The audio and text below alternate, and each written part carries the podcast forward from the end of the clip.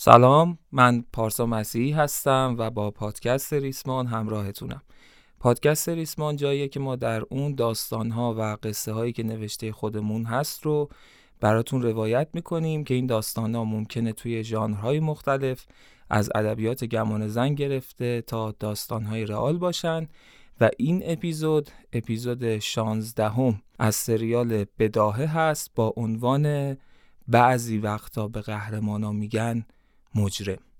امیدوارم که با حال خوب این اپیزود رو بشنوید و از شنیدنش لذت ببرید. بی حرف و حدیث و بی حرف اضافه میریم سراغ شنیدن این قسمت از سریال بداهه.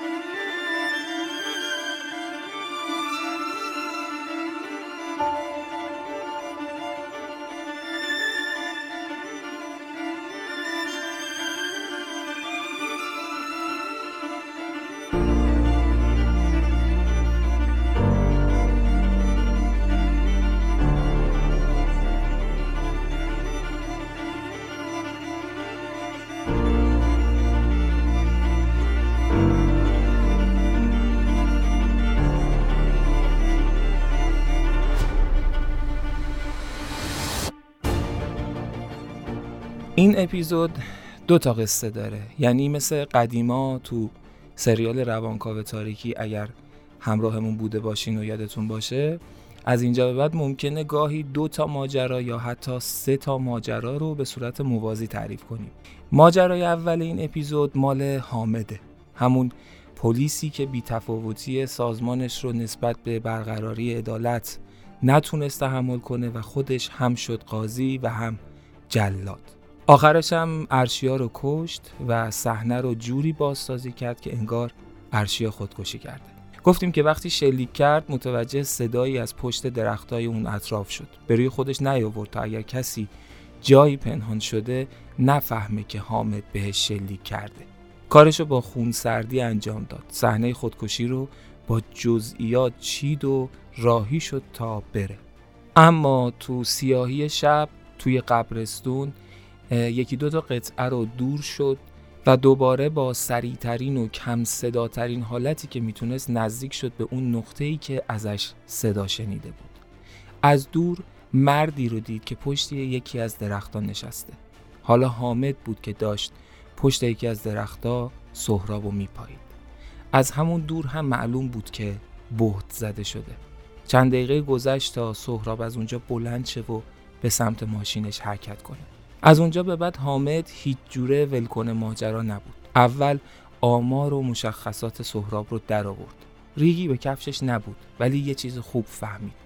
حامد فهمید که سهراب هم مثل خودش سخت مخالف جاوید کمپانیه. مدتها زیر نظرش داشت. بالاخره پلیس بود پلیس قابلی هم بود. بلد بود کارشو. توی رفت آمدهای سهراب حامد دید چند باری هست که میره دفتر یه روزنامه و مجله‌ای به اسم آگاهی ما. تحقیق کرد دید که مدیر اونجا یه آدمیه به اسم شهباز. حد زده بود که یه خبرایی هست. یه چیزی قرار از این رفت آمد سهراب پیش شهباز در بیاد. تا اینکه اون مطلب طوفانی علیه جاوید کمپانی منتشر شد. به اسم پارسا مسیحی نامی. حامد مطمئن بود که پارسا مسیحی یا سهراب یا شهباز. یه جورایی هم مطمئن شده بود که سهراب خیال اینو نداره که حداقل فعلا درباره چیزی که اون شب توی قبرستون دیده بوده به کسی چیزی بگه. گذشت و گذشت تا اینکه دید مدتی هست که سهراب قرارها و جلسات متعدد و زیادی رو توی کافه های مختلف با یک گروهی میره و میاد. حامد آمار اونا رو هم در آورد یه دختر بلاگری به اسم همتا یه پسر گیمری به اسم آرمین و یک خانم ورزشکار و رزمیکاری به اسم پروانه. حامد اینم فهمید که رأس کار این گروه سهرابه و البته همتا که احتمالا نقش مرکزی و مهمی در کنار سهراب داشت. این وسط مسط ها یه خورده هم راجع به خانواده های هر کدومشون تحقیقاتی کرد. تا می‌تونست داشت اطلاعات جمع می‌کرد. می‌خواست کامل و با جزئیات بفهمه که کی به کیه چی به چیه. کار خودش رو یه جورایی رها کرده بود و چسبیده بود به این پرونده ای که خودش دست و پا کرده بودش. یه روزی سهراب رفت سمت دریاچه چیتگر و رفت توی یکی از این برجا یکم بعد سر و کله آرمین پیدا شد و یکم هم بعد همتا. پشت همتا رفت تو. نگاه کرد که همتا آسانسورش کدوم طبقه میسته نگهبان برج که حرکات حامد و یکم مشکوک دید اومد سمتش و گفت بفرمایید. حامد بدون اینکه بهش نگاهی کنه کارت پلیسش رو از جیبش در آورد و گفت تا من یه سر و گوشی آب میدم لیست تمام کسایی که توی این طبقه و بعد توی این برج زندگی می‌کنن یا خونه دارن و آماده کن. نگهبانه که یکم از سرعت ماجرا هنگ کرده بود همینجوری داشت حامد رو نگاه می‌کرد که حامد کمی صداشو برد بالا که بودو آقا من وقت برای تلف کردن ندارم. نگهبان دوید سمت اتاق خودش و حامدم رفت بالا تا سر و گوشی آب بده. وقتی برگشت نگهبان لیست رو گذاشت جلوش. حامد نگاهی انداخت و تو حالی که لیست رو برمی داشت گفت اگر احدی بفهمه که پلیس امشب وارد این ساختمون شده بی معطلی میام و به جرم عدم همکاری با پلیس یا شاید هم همکاری با مجرمین دستگیرت می‌کنم. نگهبان آب دهنش قورت داد و گفت قربان مگه مجرمی تو این برج هست؟ حامد پوزخندی زد و گفت نترس بعضی وقتا به قهرمانا میگن مجرم. دقایقی بعد حامد لیست رو از نگهبان گرفته بود و رفت سمت ماشینش. صبح فردا هوشیار بود. دنبال همتا و سهراب و آرمین رفت تا وقتی اونا وارد شعبه سی و دوی جاوید کمپانی شدن. مطمئن بود داره یه اتفاقاتی میفته انگشتاش روی فرمون ماشین ریتم گرفته بودن و ذهنش درگیر بود. درگیر این که باید چی کار کنه. از یه طرف فکر می‌کرد که باید بره تو و ببینه چه خبره اما از یه طرف هم فکر می‌کرد نباید عجول باشه. یه مدتی اینطوری گذشت. آخر نتونست دووم بیاره. پیاده شد و رفت داخل. یه دختری اومد سمتش تا پرزنتش کنه. اما حامد گفت من آشنام با فرایند. اومدم دنبال یکی از دوستام. سری راهش رو کشید و رفت. دونه دونه فضاهای مختلف و اتاقا رو نگاه می‌کرد. سری رد می‌شد و همه جا رو میپایید. پیدا کرد بالاخره. توی یه لحظه سهراب دید که با یه خانمی داره بحث می‌کنه. سعی کرد توی همون یه نگاه هم تا جایی که می‌تونه چهره اون خانوم رو که ما می‌دونیم مجده بود توی ذهنش بسپاره. از اونجا رد شد. می‌خواست جلب توجه نکنه. رفت سراغ یکی دیگه از اون دخترها و گفت می‌خواد اطلاعاتی داشته باشه راجع به فروش احساس. گفت که احساس خاصی داره که خیلی نابه اما مطمئن نیست که باید به جاوید کمپانی بفروشدش. دختره هم که حرفای حامد رو باور کرده بود شروع کرد به توضیح دادن و ترغیب کردن حامد برای اینکه بگه که چه احساسی رو داره. حامد اما مدام نگاهش برمیگشت به سمت اون اتاقی که سهراب دیده بود. توی همون لحظات بود که یک آقایی با سرعت از پله ها پایین اومد. اول به سمت ورودی شعبه رفت و بعد حامد دید که در ورودی بسته شد. بعد تو حالی که سعی می‌کرد با لبخند و خوشرویی حرف بزنه رو به همه پرسنل گفت لطفا دقایقی مهمون های امروزمون رو ببرید توی اتاق یکی از محصولات جدیدمون قرار وارد ساختمون بشه. و خب از اونجایی که قرار سورپرایز باشه فعلا نمی‌خوایم کسی ازش با خبر بشه. بعدم با دستش به سمت اتاق اشاره کرد و با لبخند گشادتر گفت بفرمایید لطفا. حامد تنها کاری که کرد این بود که توی یک لحظه گوشیش رو از جیبش در آورد و بردش رو حالت فیلم برداری کردن و توی لحظه ای که اون دختر حواسش نبود گوشی رو روی میز طوری به جایی تکیه داد که دوربینش رو به سمت در ورودی شعبه باشه و بعد به همراه دختر به یکی از اتاقها رفت. نشون می‌داد که داره حرفای دختر رو میشنوه. اما تمام تمرکزش رو گذاشته بود روی صداهای بیرون. هم می‌خواست بفهم اون بیرون چه خبره هم کمی نگران بود که کسی متوجه گوشیش نشه. دقایقی بعد وقتی از اسپیکرهای شعبه این صدا پخش شد که مهمونهای عزیز عذرخواهیم بابت محدودیت پیش اومده در صورت نیاز می‌تونید از راهروها و سالن‌ها برای رفت آمد استفاده کنید. حامد رو به دختر فقط گفت ببخشید من خیلی دیرم شده. سری از اتاق زد بیرون. نگاهی به سمت میز انداخت. گوشیش هنوز سر جاش بود. نگاهی به اطراف انداخت و رفت سمتش. گوشی رو برداشت و با سرعتی که شک برانگیز نباشه از شعبه خارج شد و سوار ماشینش شد. سری رفت توی گالری گوشیش. آخرین فیلم. پلی کرد. اوایل فیلم خبری نبود اما عواست یه سری آدم و دید که لباسی شبیه یگان ویژه دارن. با اسلحه وارد ساختمون شدن و بعد از قاب خارج شدن. صدای خاصی هم نمی اومد. حامد مطمئن بود که ماجرا مرتبط با سهراب و همتا و آرمین چاره جز انتظار نداشت. ماشین رو روشن کرد و رفت دوری زد و برگشت و با فاصله بیشتری نسبت به قبل از ورودی شعبه پارک کرد و منتظر شد. غروب شد. خبری نبود. شب شد.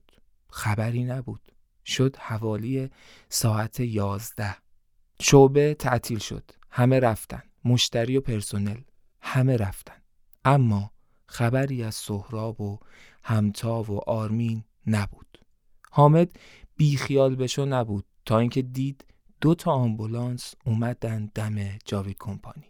همون آدما که با لباسی شبیه به یگان ویژه بودن پیکر چهار نفر رو توی آمبولانس ها گذاشتن و دقایقی بعد آمبولانس ها حرکت کردن. حامد تردید نکرد ماشین رو روشن کرد و دنبالشون به راه افتاد.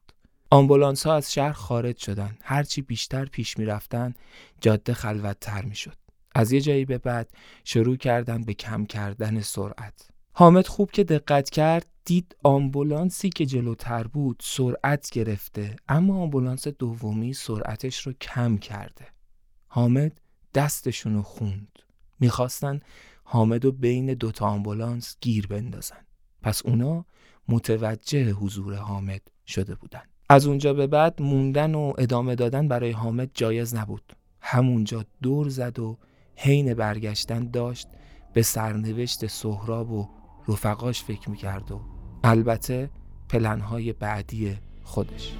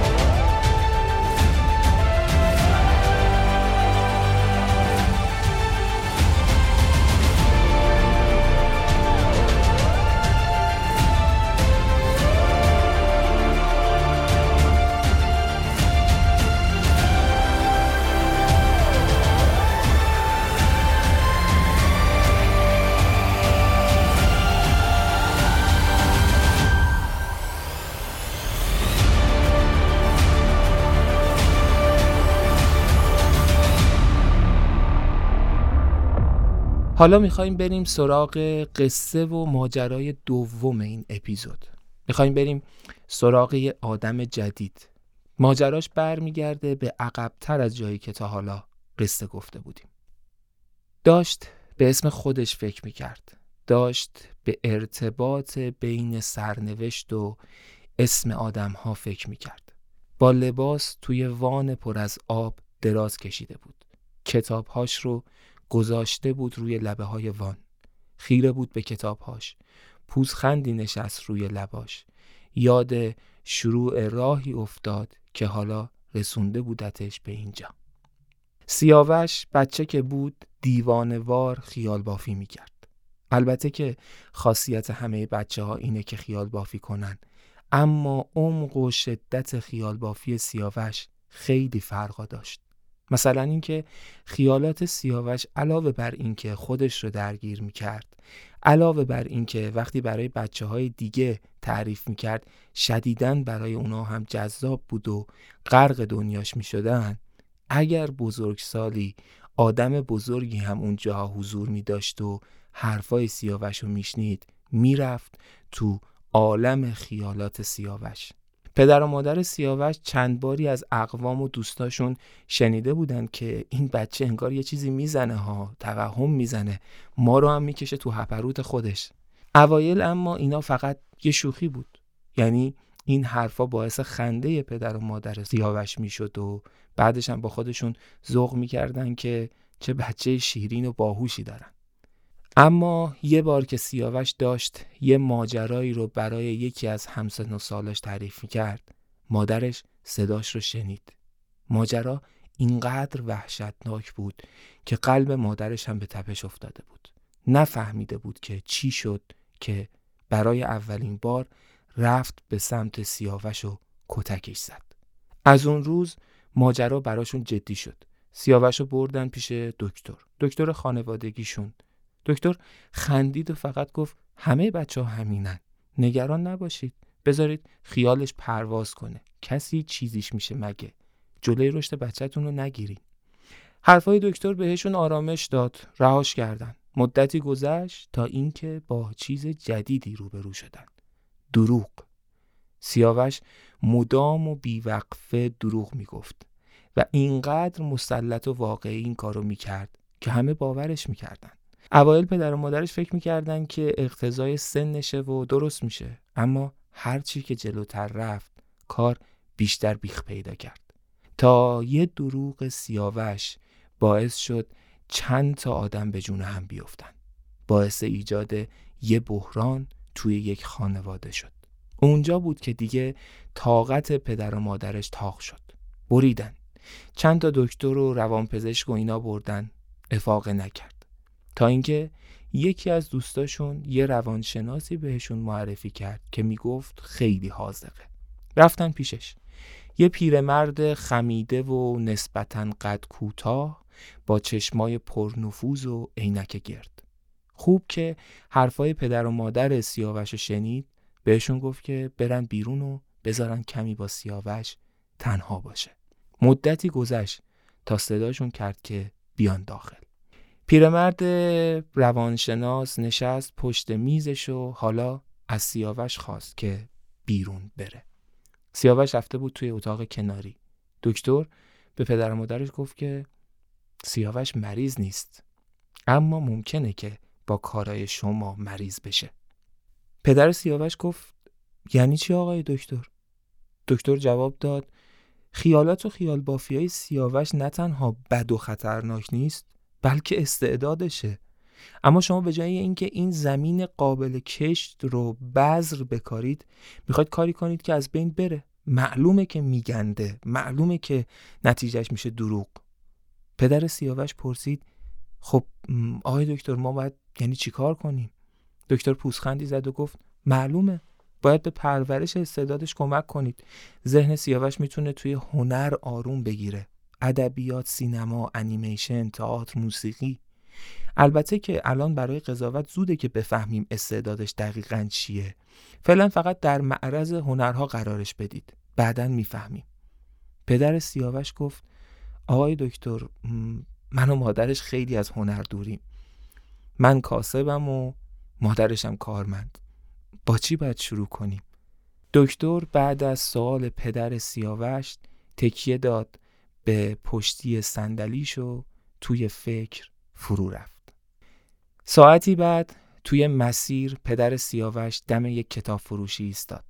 دقایقی بعد برگشت و چیزی رو توی صندوق عقب ماشین گذاشت. وقتی رسیدن خونه مادر سیاوش اومد توی اتاقش. دستی روی موهای سیاوش کشید. کتابی رو آورد جلو و گفت عزیزم از این به بعد قرار این کتاب رو با هم بخونیم. اسمش رو بخون. و سیاوش که تازه خوندن و نوشتن یاد گرفته بود آهسته خوند هری پاتر و سنگ جادو.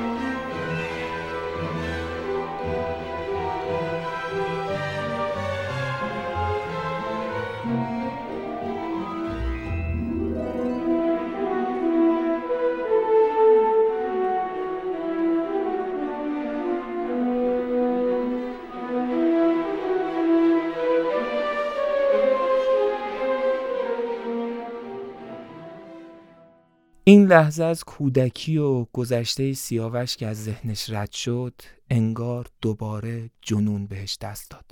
زیر لب به اون دکتر فحش می‌داد که باعث شده وارد این راه بشه و عامل تمام رنجهای امروزشو اون پیرمرد می‌دونست. از توی وان بلند شد.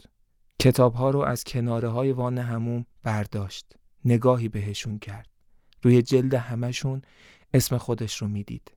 سیاوش سپه سالار قطر اشکی از چشماش پایین اومد. رفت سمت شومینه تا کتابها رو بندازه توی آتیش. اما یک لحظه با خودش فکر کرد مثل داستاناش صحنه آخر زندگی خودشم باید خاص و متفاوت باشه.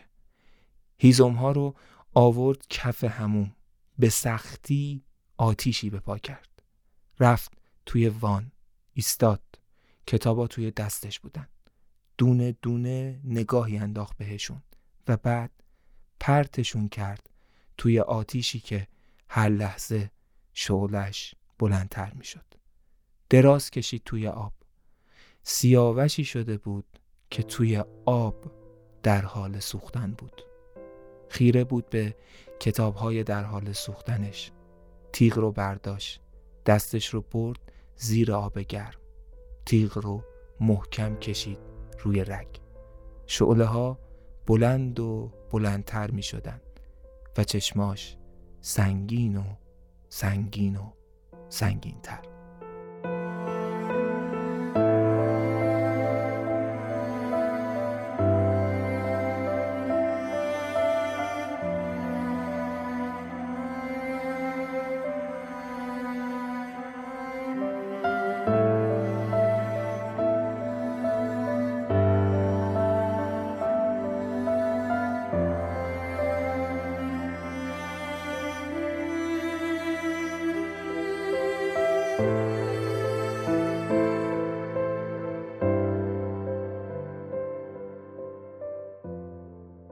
خب به پایان اپیزود 16 هم از سریال بداهه رسیدیم. امیدوارم که با حال خوب این اپیزود رو شنیده باشید و از شنیدنش لذت برده باشید.